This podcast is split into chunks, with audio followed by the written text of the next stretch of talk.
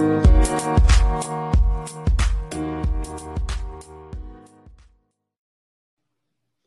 what's going on, everybody? Welcome back to another collaboration of the 1046 and 1 podcast and the Home Field podcast. I'm your host for the 1046 and 1, Kevin Valentin. I'm the host of the Home Field podcast. I go by the name of Kyle Dabber.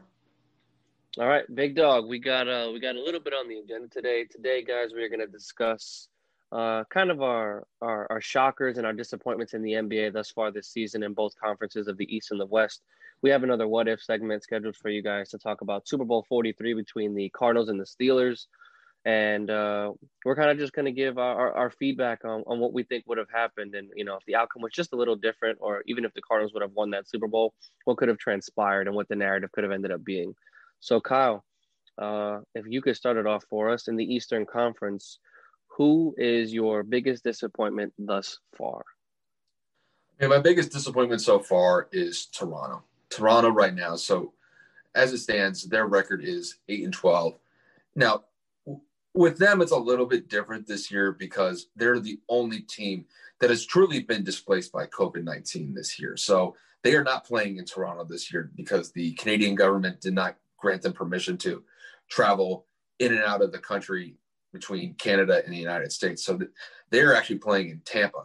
So they played down over at Amalie Arena.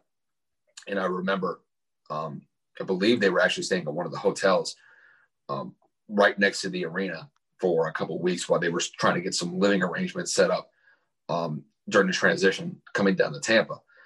With that said, though, they just haven't performed well. Um, I guess one of the biggest things that I've seen from them where they've really struggled is they're just giving up a lot of points and they're just they're just not playing good defensive basketball. So just to kind of give you an example, like they played against the Kings the other day. Now, the Kings are actually not that bad this year because De'Aaron Fox has been going off this year, but they're giving up over 110 plus a game in most of these losses, just to kind of pull up some of these losses that they've had, like in the last month or so. So they played the King, like I said, they played against the Kings. They gave up 126 in a loss. They played the Bucks before then. They gave up 115. They played the Pacers before then. They almost gave up 130 to the Pacers, and they gave up 100 over 110 points to the Heat, and just about I want to say maybe a week and a half ago to the Heat. And the thing is, like, you got to expect more from um, not only them on the defensive side of the ball, but you got to expect more from Fred Van VanVleet. He got that huge contract extension just about a year ago. He hasn't been living up to that contract. Pascal Siakam has really been struggling this year. Um, Kyle Lowry still is you know, a, a mid-level to an average level point guard. Um, you just you just need a little bit more effort from these guys, and they're just not getting it done. I I originally had the Raptors as like a top five, top six seed in the Eastern Conference going into this year, and they have just under they've really underwhelmed me so far this year. Um, now, granted, we're only about a quarter of the way through the season, so they can def they definitely have more than enough time to turn things around. And trust me, I, I do believe in Nick Nurse. I do believe that he is a really competent coach. He's gotten this team to a finals championship before. And to a certain extent, I do believe that this team has overachieved ever since Kawhi has left.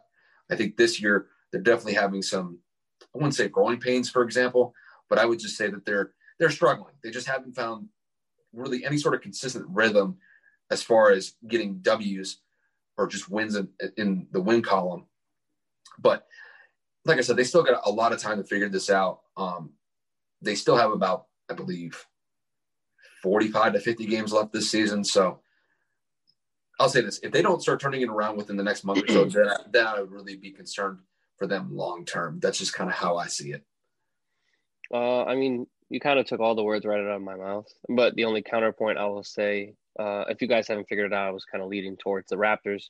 Uh, the Raptors were just dominating basketball ever since Nurse got to the team. I mean, obviously, we all know they were a perennial All Star team, uh, even in the DeMar DeRozan days. But it really took that Kawhi Leonard acquisition to go and put them over the top, and you know, lead them to the promised land, so to speak, with their victory over the Warriors. And you know, like Kyle said, once Kawhi left, I mean, everybody kind of thought that the Raptors would be written off. They didn't think that they would be back, or they would be anywhere near what they were when they were a finals, or should I say, an NBA championship team. And they went out and they, you know, they took the Celtics last year all the way to what seven games, and they went all the way to the semifinals in the bubble. So mm-hmm. I mean, the Raptors found ways to stay relevant. They kept winning basketball games. You know, they kept dominating teams that they needed to. But this year, the big difference to me is, like you said, their defensiveness, uh, their defensive liabilities. But to me, I look at that as, look, Marcus Gasol and Serge Ibaka, their their main rim protectors are gone. Yeah. They signed Alex Len. They cut him. They waived him or whatever that was. I believe like what last week or two weeks ago. So I mean, yeah. they haven't found a solid replacement big this season, and I, I feel like that is a, a huge contributor to the fact that they're just allowing an absolute astronomical amount of points. I mean, don't get me wrong; they're not you know giving up Brooklyn numbers, but they are they are flirting with that line. But they just don't have the offensive firepower to go about competing like a Brooklyn Nets team, if they were to give up that many points, they could put up that many, if not more themselves. And as Kyle stated, the offensive struggles of VanVleet and Siakam and and the rest of the supporting cast behind them just they aren't really doing much to give uh, you know Nick Nurse uh, an easy way out, or should I say not an easy way out, but you know an, an easier job. So the team as a whole is struggling on both ends of the floor, and I think it starts on the defensive end, and they are for sure the biggest disappointment for the both of us in the Eastern Conference. I mean, just to kind of give you an example, I'll pull up the uh, the Bucks game that they had uh, just a few days ago, just to kind of give you an idea of how bad some of the how bad the defensive liabilities with the Raptors are. So just to kind of show you this, they got 46 rebounds as a team with the Raptors. When they were playing the Bucks, they gave they the Bucks had 60 rebounds. I mean, you're talking about a 13 rebound difference. And you could even look at the box score here. Like Milwaukee did not necessarily shoot well that game. They only shot 43% from the field. Toronto shot about 40%, but they're getting out rebounded in a in, in double digits almost. And look, and not only that, you know, they're giving up offensive rebounds. They gave up 14 offensive rebounds to the Bucks a few days ago. That give that leads to second chance points for the other team if you're not able to at least shoot at least 45% from the field and you're getting out rebounded 10 to plus 10 to 15 plus rebounds a game, that's just a recipe for just inconsistency and just that's kind of just how I see it. And I've looked at some of the other games that they played in. Same situation when they played against the Pacers. Similar situation. They're getting out rebounded and they're not necessarily shooting well from the field. So I mean, you, I mean, you got guys like Pascal Siakam playing 35 minutes and he's only scoring in, in, some of these bad performances that he's having, only scoring 10 to 15 points. So then they have to look sort they have to look towards guys like Norman Powell or Aron Baynes or Terrence John uh, Terrence Davis. Like these guys are not reliable scoring options. You need your you need your superstars that are getting paid in a in a in I was going to say absorbent, but let's just say a significant amount of money with these contracts that they have, and they're not performing well. So even Kyle Lowry, I mean, I got to expect a little bit more from Kyle Lowry. He's the captain of the team. He's the one that has to steer this ship. And and right now, through the first quarter of the season, I just haven't seen it from them. And they got to just get some. They got to pull some wins together. But I'll tell you what, these next couple games that they have, just kind of looking at the next five games that they have, it's going to be a tough road for them. So I mean, they're they're beating the Magic tonight, which is a good win, which is just a good win to get. It's it, you're playing against the Magic. They're the Magic are really no threat in the Eastern Conference right now. But after that, they got a tough road. They got to play the Nets. They got to play the Hawks. They got to play the Grizzlies. I mean, they got to play the Wizards, and the Wizards just beat the Nets a couple days ago, and then they play Boston after that. So they got four, four to five tough games. It's a, it's a tough gauntlet coming up for sure. Yeah, and then then they got to play the Bucks again in the middle of February. They got to play them twice. So, uh, listen, th- this next two to three week stretch for Toronto, I think, is crucial. If I don't see anything from them in that two to three week stretch where it leads me to believe that this team can turn it around, it could be a season that where they're not even going to make the playoffs. So they, they really got to figure some things out in these next couple of weeks. And these games, really within the next week or so, are really indicative of that.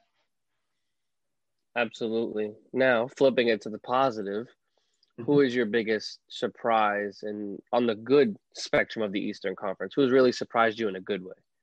It's 76ers. Oh, it, by far. the 76ers have absolutely played outstanding basketball this year.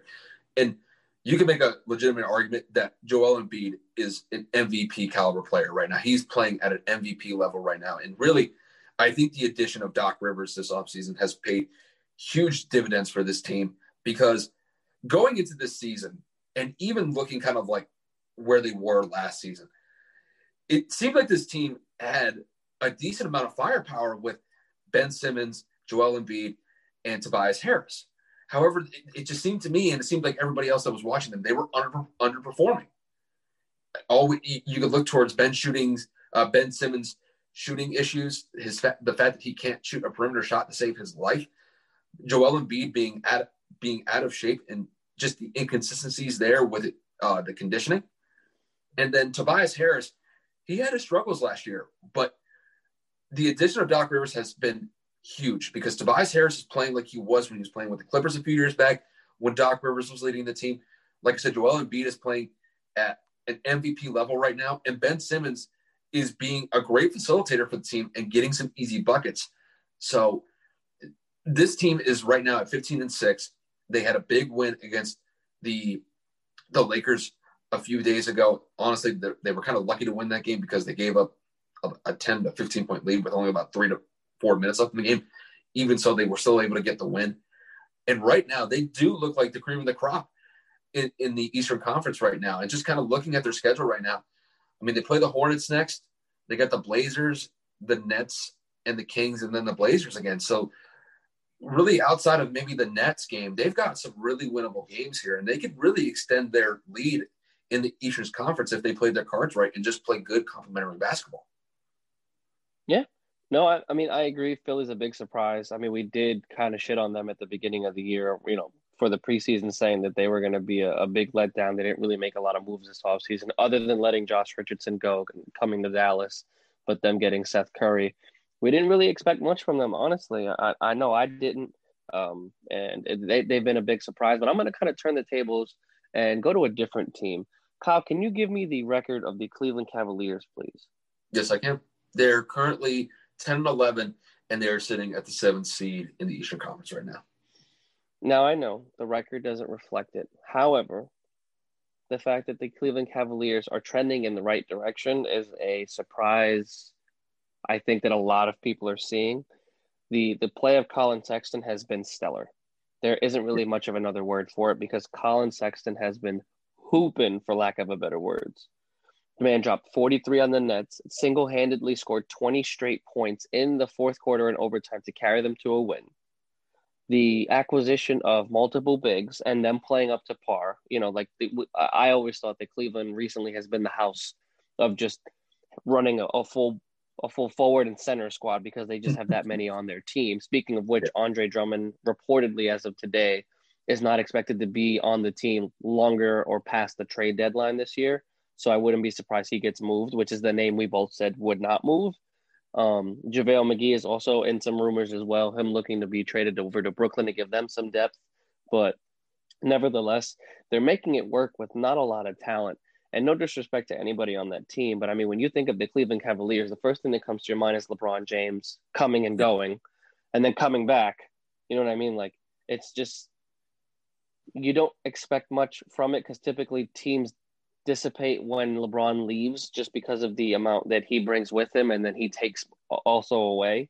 So the fact that Cleveland is even in the top eight seeds, again, I know that the record doesn't really mean much, and I know that it is the beginning quarter of the season, but to see them trending in this form of a direction is just absolutely impressive. And I mean, like, I don't even know who their head coach is, to be honest with you. And I, I, I couldn't tell you anybody outside of the players that I just named that is consistently in a rotation other than Kevin Love on this team and Larry Nance Jr. But I, they even just cut this kid Kevin Porter Jr. for getting into a, a skirmish in the locker room because someone threw food at some, petty childish crap, right? And he signed with Houston. Yeah, I mean, this is like elementary school type pettiness here. I mean, they're, they're they're overcoming the odds. They're playing great basketball. They're they're their number one choice or their first round draft choice a few years ago to try to you know incentivize LeBron James to stay in Collin Sexton who has played average basketball as of up to now. And, this season, I mean, I don't know what it is. Collin Sexton is absolutely balling out. I know I sent you something on Twitter. His last eight games, he's averaging like I don't know, 20, 26 or 27 points per game in this last couple of weeks. So, I mean, like, it is absolutely insane. And it, it's good to see, you know, the Eastern Conference is changing it up. And it, it, it's nice to see another team kind of come out of the woodworks and show, like, hey, we're still relevant. So, I would say my biggest surprise is for sure the Cavs. And, and I totally understand where you're coming from. Just kind of to reiterate the point of the the name that's synonymous with the Cleveland Cavaliers, it's obviously LeBron James. And when he left for LA a few years ago, it leaves a massive void. And you can definitely tell that Cleveland was struggling with with the loss of LeBron James. Obviously, LeBron got them four straight finals appearances. They were able to cash in on that one final series where they were able to come back from 3 1 down against the Warriors. But I'll tell you what, like like you said with Collin Sexton, I, Collin Sexton has really performed well this year, and he's been progressively getting better since his rookie year. So his rookie year, he averaged 16 and a half points per game. Last year, he was averaging just a tick over 20 points a game, almost 21 points a game. And then this year, he is just absolutely, he's absolutely taking a big leap forward. He's almost averaging 25 points a game. So you're definitely seeing uh, some great pro- progression in Collin Sexton's development as a basketball player. And I can, t- I, and it's pretty safe to say that I, I will expect that to continue as he progresses further into his NBA career. I think just to kind of just hit on one of the points with with Cleveland is that despite the fact of LeBron James leaving a couple years ago, the fact that they are somewhat of a relevant team in the Eastern Conference, that's a big step for them. Like now they can finally say, okay, we have gotten over the loss of LeBron James. Now we have a core of young guys that we can develop around. Granted, you said they have a bunch of bigs. Now they have they've got um they got Caris LeVert, they got Jarrett Allen, uh, not Caris LeVert, he's not he's not on the yet, but they got Jarrett Allen, they've got Andre Drummond. We'll see what happens with him with all these trade rumors. But the one thing that I will say about Cleveland is they got a tough stretch coming up in the next like five or six games. So they play the Clippers tomorrow. So when this episode drops tomorrow, they'll be playing the Clippers then. Then after that, they got to play the Bucks twice in a row. They play the Suns after that. They play Denver after that, Portland, and then the Clippers, and then the Warriors. So they've got a really tough stretch from now until the middle of February. So granted, they're they're the seventh seed right now. They're one game under 500, but these next six or seven games are really going to prove whether or not this team is actually somewhat of a legitimate team to make the playoffs this year. I think they definitely have the talent to get to the playoffs. I don't know if they're going to get that far in the playoffs, but this these these next six or seven games, it's going to be absolutely crucial for them. It's going to be crucial for them to get some wins here against some really high quality teams. I mean, I don't know why we tend to be on the same wavelength for a lot of these segments. It's probably why we're making our podcast, you know, officially partnered. So, I mean, it's kind of funny to, you know, have these words coming in my mind. I'm like, wait, Kyle just said that. Oh, wait, Kyle's kind of saying what I'm thinking. So it's, it's funny. Anyway, um, to transition into the Western Conference, uh, I'm going to go first and say that my biggest disappointment right there. Yeah. Totally agree. Totally agree. It, it's we talked about it briefly last episode on Sunday, or you know when the episode posted on Monday. Um, it's tough right now. Like Kyle said, due to COVID, we did lose about four or five players to COVID, and then two or three to injury, kind of at the same time. So like we had an eight-player carousel of injuries and COVID restrictions. So we did have to call some people up. We did have to play some people that haven't really played before. We had to play some rookies in some situations and run some lineups that we weren't really comfortable in. Obviously, the injured players came back a little bit sooner than the COVID players. And, you know, our rotation finally, this is, I think last night was the first game we had our full starting lineup without an injury report to waiver uh, for the first time since the beginning of the year. And, you know, we did lose to the Suns. We lost to the Suns by one point. You know, it, it, it really is what it is. I mean, defensively, we just, once again, we just kind of look like dog shit. Um, Chris Paul had his way with us. He had about 35 points. Devin Booker scored the last 15 points in the fourth, or should I say, he scored 15 in the fourth, including the game winner that put them up one. And Luka just could not, you know, hit the game winner. I, I believe it was about a 30 foot, 35 foot shot to uh, to kind of steal the game. 1.5 seconds left on the clock. You don't really expect much. I would say we have the talent, we have the coach, we have the superstar, or should I say, you know, one of the best players in the NBA. You know, we do have the supporting cast in, in Kristaps Porzingis and Tim Hardaway Jr., who I am consist- consistently not a fan of, but you know, the games that he does go off, I kind of cheer for him a little bit. But I mean, as a whole, the Mavs are sitting at the 13th seed in the West. We are just looking like absolute utter garbage. Um, we are one of the worst teams in the NBA, not only the Western Conference, but the, the league. And it is frustrating to watch. But like Kyle said, it is the first quarter of the season. I believe that we can turn it around. I believe that this organization has the players and the grit to, you know, bite down and kind of push forward. It's a matter of kind of holding together and not giving up. But as I know, as a unit, we're just we're we're not rebounding the basketball well. We're playing terrible defense. Our shot selection is absolutely atrocious, and we're not really getting to the free throw line. And when we are, we're just we're not hitting those free throws. Trust me, I haven't been able to watch a lot of the games because they're not televised, and I don't have league pass. But I see enough, you know, Mavs recaps, and I do see enough for the box score to know exactly what's going on because I've been a Mavs fan for the majority of my life. So when I see that we shoot 34% from the field and we took about 45 threes, I, it doesn't surprise me. It, it, it, doesn't. When I see that we have three seven footers on our team and we get out rebounded by 16 to 20, it doesn't surprise me because it does. We don't we don't encourage boxing out. We don't. We kind of play and we watch the ball and when it bounces into another center's hands or it's the most embarrassing thing when it bounces to the top of the key and one of the guards get it, it's absolutely frustrating. There's no reason that Willie Cauley Stein Boban Marjanovic, and Kristaps Porzingis aren't averaging upwards of eight to 12 rebounds a game per, per fucking player. It's annoying. We we traded for Will Cauley Stein because of his defensive presence and his ability to rebound. We traded for Kristaps Porzingis because of his ability to score the basketball, shoot, rebound, and protect the rim. And we went and signed Boban Marjanovic because we needed a, a big body. And I don't know, for whatever reason, we're the home of international players. And Boban has actually been probably one of my favorite players to watch as a Mav because it's just so entertaining to watch someone, or should I say, some human being that big play a sport that makes the actual instrument, aka the basketball, feel this tiny in his hands. But you know, to get back on topic, you know, the, the Mavs are just not playing up to par. I think we can turn it around. If you could do me the favor and read me our next schedule, I know it's not the most difficult, but it, we're gonna have to, you know, get some good wins and quality wins coming up soon. Well, over the next couple weeks or so, so they play Atlanta tomorrow. They just came off of a loss to the Lakers. Then after that, you got to play the Warriors twice in a row. After James that, Wiseman's got, out. And then after that, you have a pretty easy matchup against the Timberwolves. That should be a win for you guys. Then you guys play Atlanta again. Then you guys, um, you guys have a stretch where you play the Pelicans, the Blazers, the Pistons, and then the Rockets.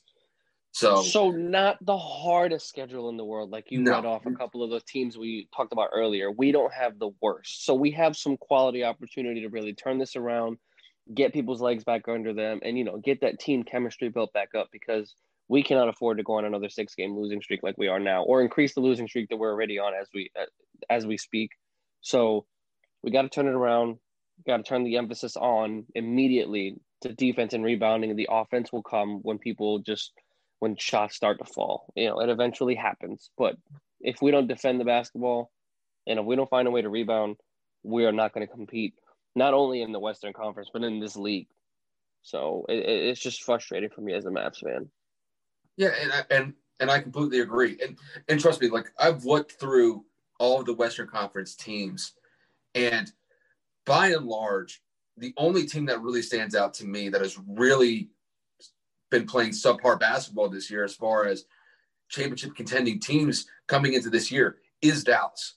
Dallas should be better than the third worst seed in the Western Conference right now. I had them as like a top three, top four seed going into the playoffs this year.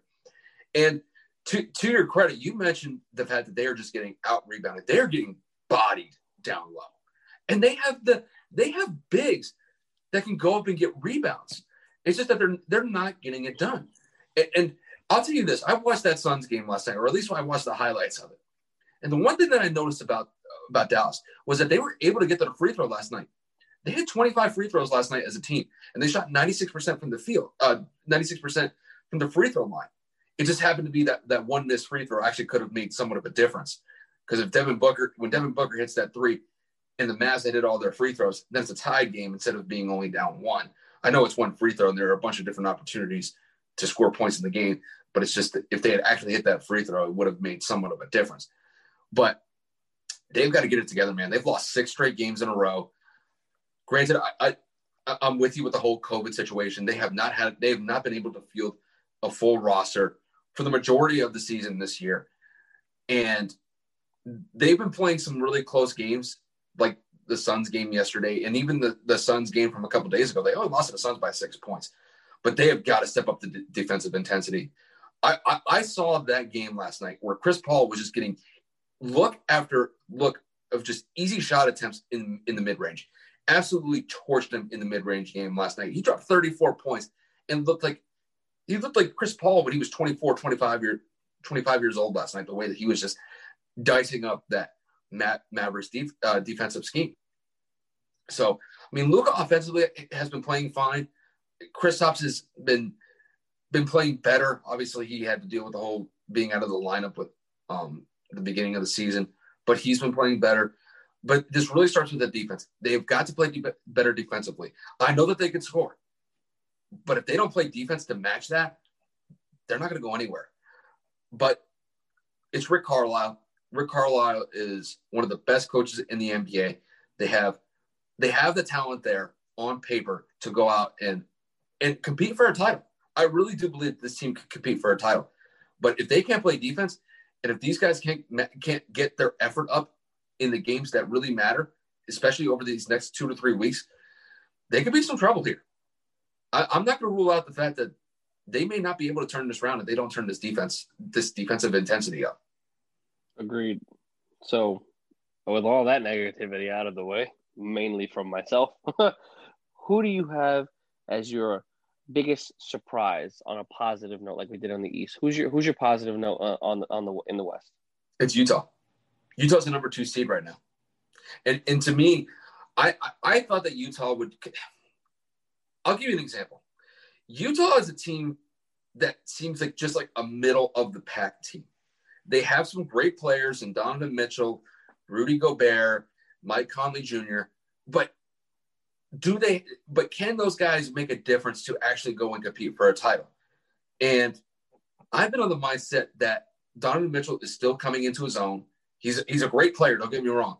But he, to me, there's another step that he, he has to take to become a superstar in this league. I believe that he can make that step, but it's I just have yet to see it yet. So I, I don't necessarily disagree with Shaq's take a couple weeks ago when he got on Donovan Mitchell about not being a guy that he thinks can reach that superstar level. I, I believe that he can. It's just I understand where the criticism comes from in Shaq's case. But the way that they've been playing this year, they've been playing absolutely spectacular basketball start of the season. I mean, they're literally only half game out from the from the one seed in the West, which the Clippers own right now. But they are just playing solid basketball. They're able to get they're able to get 30, 35 minutes from Rudy Gobert. And, and I know he's not really known for an offensive presence, but he's been able to get some buckets. They've been getting great production from uh, Bogdanovic, Joe Ingles, Donovan Mitchell, and then they're getting good production off their bench from Jordan Clarkson and guys like George, Georges Niang. Like these guys can put up points off the bench, and if they're consistent while doing it, this team can really end up as a top three seed in the Western Conference. Um, I really do think that the addition of Mike Conley Jr. has really paid off dividends because this team defensively is stout. You got Rudy Gobert, who's one of always the top two, top three players for Defensive Player of the Year uh, awards. And then Mike Conley Jr. is one of the best defenders at the guard position in the league. And then you pair that with a guy who could score like Donovan Mitchell. I mean, this team, if this team plays its cards right moving forward, I really do think that this team could end up as a top three seed in the Western Conference at the end of the year going into the playoffs. Yeah, no, I mean, I think you told me earlier this week that they were on like a 12 game win streak, and I had no idea. I know that I was at Isabel's house. I think it was over the weekend or earlier in the week. And I think we, the Mavs played Utah and we lost, and Jordan Clarkson dropped like 33 on our heads. So it was like, holy hell, like Utah's out here hooping. And once again, I agree that Utah is a definite uh, positive no positive surprise. But I'm going to go with another team, and I'm going to say Memphis at the four seed. John okay. Morant is leading these boys into enemy territory, and they are just absolutely playing full on team basketball. Mind you, Ja Morant was out for about a week, a week and change with a bad ankle sprain, but he's come back with a vengeance, and Memphis is on an absolute tear. And it isn't necessarily the the play of one person, as I had stated. The team as a whole is playing very well. I mean, you have Valanciunas on that team, you have Dillon Brooks, you have Grayson Allen, you have Ja Morant, you have who am I missing right now? I know I'm going to be upset. If Kyle Anderson, you have. Uh, yeah, Tyus I Jones. know Tyus, Tyus Jones. Jones. I, uh, he he uh, he went to Duke too. I don't, but so did Grayson Allen. But yeah. uh, gets me nauseous. Uh, when does Jared? When does Jared Jackson Jr. or Jalen Jackson Jr. come back? Is it? It's JJJ, right? Jared Jackson Jr. Jared Jackson Jr. I could look it up real quick. I know that he tore his meniscus in the bubble, and I know that they said that he wasn't coming back for some time. I can look it up real quick. Let's see. He is. Um, it, the only article that I see is that he won't be ready for the start of the NBA season. This was from uh, one of the local papers for the Grizzlies. So so um, he'll probably won't come back for a couple more weeks, if not a month or so. I would probably predict him to come back, predict him to come back after the All Star break. And when he comes back, that adds a whole nother dimension to that offense. And I know that him and Ja Morant have a great chemistry. I mean, just watching them play prior to the bubble and somewhat into the bubble was very fun to watch. Just two young stars, two young rookies really playing um, very well together. And I mean, like I said, Memphis is just playing very good quality basketball as a whole and to have them at the top four seed West, a top four seed in the West for whatever reason, Grammer's not working with me tonight, but that says a lot. Kind of like Cleveland. I mean, Memphis played themselves out of the bubble. Like they had the eighth seed and they almost lost every single game in the bubble to, to knock them out. And Portland had to beat them one on one at the end to get the eighth seed. So I mean, if you really think about it, a team that was coming off of a terrible end to a season is started off relatively hot. And I think that uh, if this is uh, an example of what's to come, I can't wait to watch Memphis continue to dominate and play this well in the West. Well, I mean, right now they're one of the hottest teams in the Western Conference right now. They've won seven straight games. That's a game better than the the six game winning streak that the Houston Rockets have currently. So, and mind you, they've only played 15 games just because COVID has been a major issue with them this year. And despite that, they're overcoming all the obstacles that COVID has thrown their way, and they have a they have a over 500 record. They're the top. They're the top. They're the top four seeds in the Western Conference. And then, I mean, look at look at the impact that COVID has had on the Dallas Mavericks, where it has just completely thrown off the, the rhythm and really the chemistry of the team to the point where they may not even make the playoffs if they're not careful. But you look at what Memphis has had, they have a great they have a great cast of young players that trust each other and they've been playing really well. And that's despite the fact that Ja Morant has been hurt. I believe didn't he uh, turn his ankle the other day? So oh, about about a week ago, he had a pretty bad ankle sprain. Yeah. Yeah. So so he's not a, at hundred percent, but they've got some quality wins here. They they beat the Spurs two times in a row before the, uh, they played the Pacers tonight. They beat the Suns, they beat the 76ers, and then they were able to beat some teams like the Nets and the Cavaliers. So they've got some quality wins here on this winning streak. Can it continue? I'm of the mindset that it can. They, have got a, they've got a little bit of a touch tough stretch. They're, they're getting absolutely smoked by the Pacers tonight, so they're probably going to lose this one. Then they got to play Houston, who, who's one of the hottest teams in the Western Conference right now. They got to play the Pelicans. The Pelicans are going to play them tough, so that might be a tough one. And then after that, they, they've got some easy games and then they play the Lakers. So I think this team can hold their own for now. I think they may drop to like the, the five or six seed probably over these next two or three weeks. But if they keep overperforming and overachieving, this team, this team has a real good shot to be, I won't say a contending team in the Western Conference, but they have the ability to knock somebody off in the playoffs. That's for sure. I would not be surprised whatsoever. And the best part about it is they're a young team. Valanciunas is probably the oldest player on that team, and mm-hmm. it is absolutely incredible when you see a young team in the NBA get on a streak like this and kind of ride it throughout the season. And I mean, obviously, they're not going to go on some Miami Heat 20 something game win streak. But I mean, if they can grab some five game win streaks here and again, you know, like lose maybe like two or three in between that, but continue to ride that positivity and show like, hey, just because we're young and inexperienced doesn't mean we don't belong here. And they have the motivation from last year to say, yo, we went into that bubble and we absolutely shit the bed. We're not going to do it again. So I like I said, I think a young team like that really can go and shock, like you said, to a certain extent, shock the world and kind of like you know knock somebody off or or send somebody to seven games and take them to a long stretch of like, wow, I really thought we could have beat them. Like, mm-hmm. I I just I just you don't you definitely can't sleep on Memphis, but transitioning into our next topic, just because I do know that we are strained for time, uh, we are going to get into our what if segment of the evening. Kyle, what do you got for us, man? Yeah, so the what if segment that we have for today is we are going to recap the last Super Bowl that took place in Tampa. Believe it took place in 2009. It was a matchup between the Pittsburgh Steelers and the Arizona Cardinals. It was coming off the heels of one of the biggest Super Bowls of all time eh, with the New England Patriots and the New York Giants the year before. And I'll tell you what, this Super Bowl definitely lived up to expectations and then some. It was an absolutely fantastic game. Came right down to the end, and the Steelers ended up winning the Super Bowl by the score of 23 to uh, 27 to 23 over the Arizona Cardinals.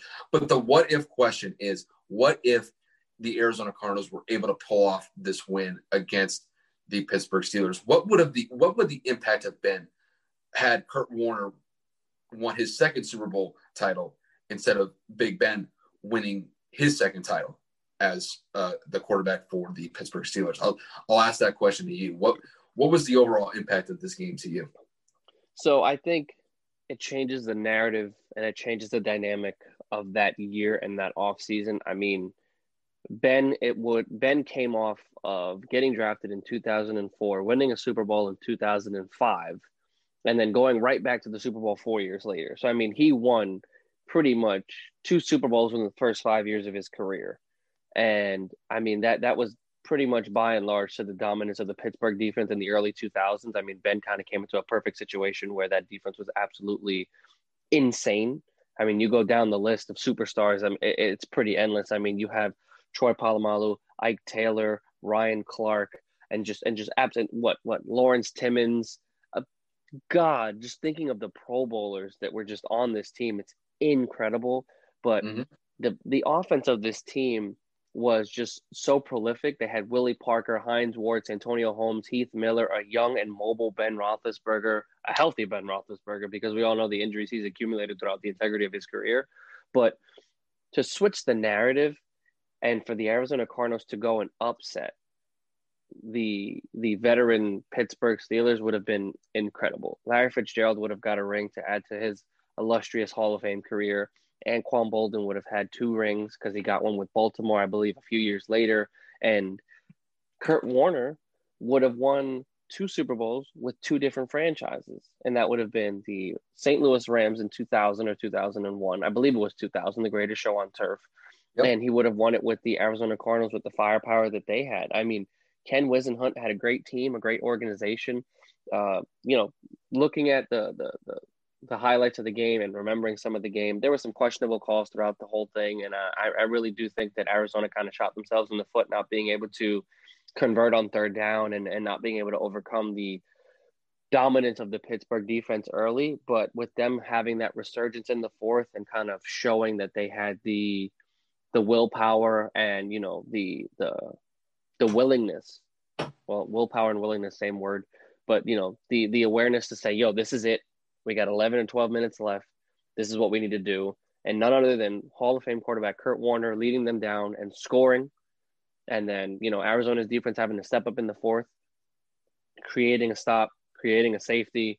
Larry Fitzgerald, I believe, scores on a on a on a slant route late in the fourth with about two or three minutes left, and yep. he runs in between two safeties and beats uh, cover two zone. And then Pittsburgh has that historic drive with Hines Ward, excuse me, Antonio Holmes getting four catches on the entire drive for 74 yards in the game winning touchdown. To this day, that is one of the greatest catches I've ever seen in my life. and one of the best balls I've ever seen thrown in history. So to say that Kurt Warner would have been able to do that on his end, or Kurt Warner would have been able to overcome this team, would have been detrimental to his career. And I think that the game changer for that game, like we discussed prior to the to the episode, was that James Harrison pick six before the half. I think that that absolutely changed the chemistry, or should I say, the dynamic of the game. I think that that changed the momentum, and I think that that gave Pittsburgh full blown. This is what we can do, and this is how we're going to run the rest of this game. So there were a lot of intriguing moments. I think that that was an amazing Super Bowl. I was cheering for Arizona, sadly, but to to say that Kurt Warner would have had two rings instead of Ben, I think that would have been incredible. Yeah, I, I completely agree. I think kind of the road that Arizona got to the Super Bowl, I think people forget about the circumstances that led to them actually getting to the Super Bowl in the first place. So they ended up winning the NFC West at a nine and seven record. So they weren't necessarily the most impressive team going into the playoffs. Yes, they won their division in the NFC West, but when you look at the NFC that year, the Giants were the number one seed, and the Giants ended up actually getting upset by Philly in the divisional round, and, and Philly was the sixth seed at the time. So Arizona was able to get to the NFC Championship after beating Carolina. Carolina was a two seed at the time, and Arizona absolutely beat the brakes off of Carolina, winning by 33 to 13. And then they got a favorable matchup at home in the NFC Championship game against Philly, who was the sixth seed, and ended up beating them to go to the Super Bowl. So, and even despite that, going up against Pittsburgh, now Pittsburgh was the two seed coming into the Super Bowl that, that year, and they finished the year at 12 and 4. So, going into this game, I think by and large, Pittsburgh was the favorite to win this game. Now, they ended up winning this game, but it was a lot more competitive than I thought it would be. Now, I was a little bit different than you because I was actually rooting for the Steelers. My mom, she was born and she was raised in Pittsburgh. She was, she had somewhat of an emotion, uh, somewhat of a emotional attachment to Pittsburgh when they got to the Super Bowl that year. So I was definitely rooting for the Steelers, even though I was a Patriot fan at, at the time. And to me, this game really turned on its head when James Harrison got that pick six. I really think that this game could have gone completely differently had James Harrison not got that pick six at the end of the first half because if you actually watch that play, as James Harrison's running down the sideline trying to score, you got Larry Fitzgerald who was trailing him the entire time, but he's catching up to him. However, as he's getting close to him within about probably about four to five yards of James Harrison, he actually runs into one of his own teammates on the sideline because one of his teammates was actually on the sideline but standing a little bit too far out and actually impeded Larry Fitzgerald pro, uh, pro, Larry Fitzgerald's progress to go get James Harrison. And I really think back to if that if his teammate did not get in Larry's way, there's a very good chance that Larry Fitzgerald ends up tackling him, tackling him within the five yard line or so. I don't think that James Harrison actually gets that touchdown there if Larry's pro, uh, progress is not impeded. Now, with that said, it didn't happen because James Harrison gets a touchdown. It puts them up, I believe, two possessions going up in the halftime. And despite that, Arizona was able to come back and they were able to have a dominant fourth quarter, putting up two touchdowns. And they were also able to get a safety before they ended up getting a go ahead touchdown by Larry Fitzgerald with about two, three minutes left in the game. But like you said, Arizona had a very good chance of stopping Pittsburgh and getting a Super Bowl championship. However, they couldn't stop Santonio Holmes, and he was a difference maker. I mean, just looking at the stat line that Santonio Holmes had in that game, he had nine catches for a buck 31 and a touchdown. The touchdown ended up being the game-winning touchdown. Just an absolutely sensational performance from from him. And as far as the impact of the game goes, it, it gave Big Ben a, a huge boost in his career. I mean, at that point, he had won two Super Bowl championships within the first five to six years of his career. And mind you, he was still going up against competent quarterbacks like Peyton Manning and Tom Brady. I believe Manning only had one Super Bowl title at the time, and Tom Brady had three. So Big Ben was was in the middle of the pack and actually probably the number two guy at the time, even though that I thought Peyton was a better quarterback. But as far as championship goes, that Super Bowl win propelled him in front of Peyton as far as his career achievements goes. Now, since then he was he got to one Super Bowl, and that's really all that they they've gotten from Big Ben since. But yeah, th- this this game could have had a completely different, completely different historical impact had the Cardinals been able to win this out and be able to stop Santonio Holmes and the Pittsburgh Steelers on that last minute drive, the last two minute drive that they had in the fourth quarter. So Kurt Warner, he would become another quarterback that won a Super Bowl with two different teams.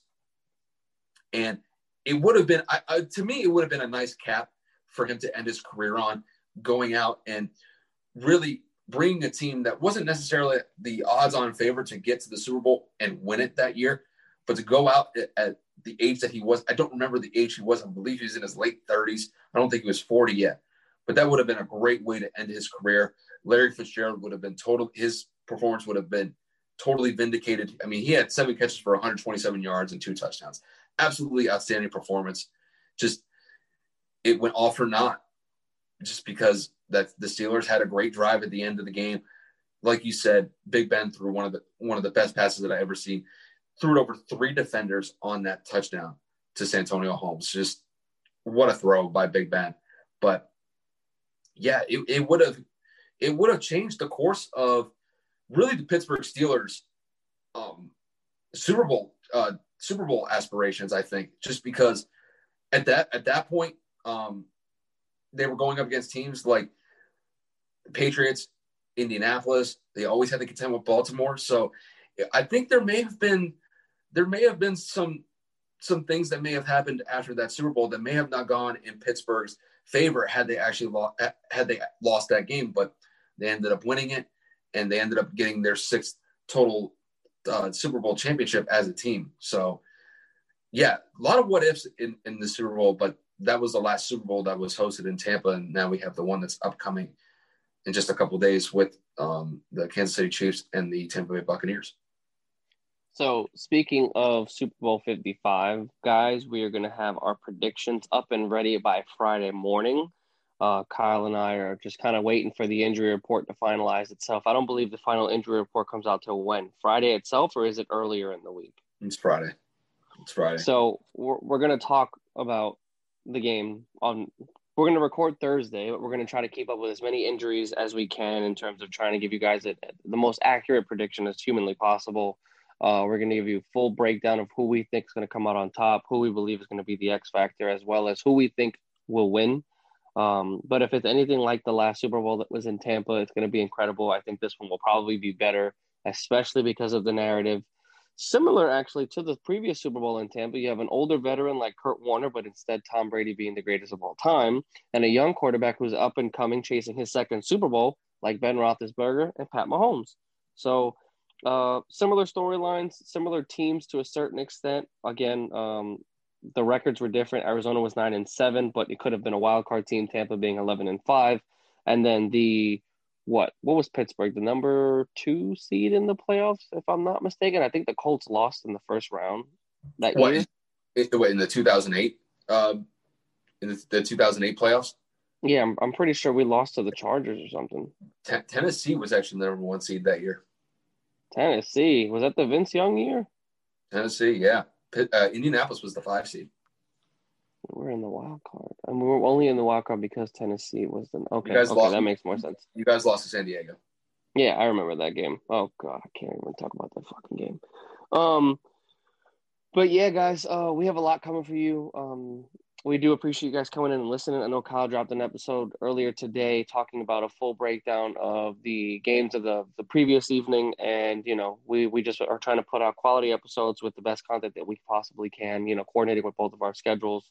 So tune in, follow Kyle's YouTube page, uh, follow my podcast, Anchor, um, Spotify, Anch- uh, Spotify, Anchor, and Apple Podcasts, as well as Kyle's.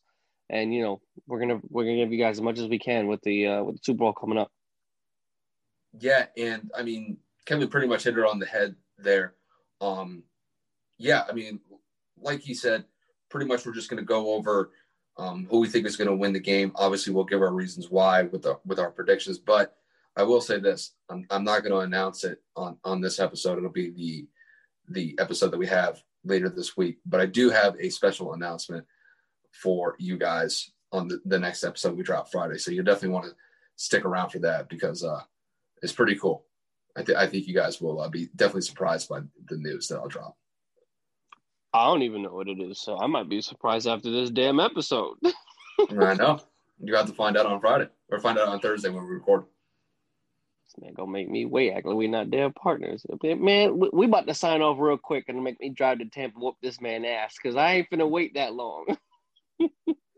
And that's why you get you, you gotta leave you gotta leave with a little bit of something out there, something to keep the suspense up. Well, you already you know the vibes, guys. Like, subscribe, follow all channels, all platforms as much as possible. And uh, this is Kev for the 1046 and one signing off. This is Kyle Dabro signing off from the Home Field Podcast. And uh, have a good night. You guys take it easy.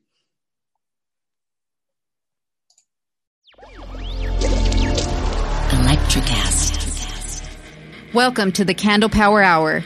Come with us backstage behind the scenes of show business spanning over four decades and bringing you the experiences that can only be told by the people who were there. Our guests are from the A list, the F list, and everyone in between. Get set for some of the most insane, hilarious, and inspiring stories you will ever hear. I'm Mercury. And I'm Diego, your host for the, the Candle, Candle, Power, Power Hour. Hour. Hey, what's happening out there, everybody? This is Lawrence Ross, and I'd like to tell you a little bit about my podcast, The Lawrence Ross Show. Egomaniac. It's a two hour weekly exploration into my mind. I also do sketches, celebrity impersonations. You're out of order! And I also do song parodies. Not too shabby for a blind guy. Not only are you visually impaired, but you are geographically impaired. New episodes are released every Friday. Check it out on your favorite podcasting platform or listen to it here on Society 13 on Electrocast.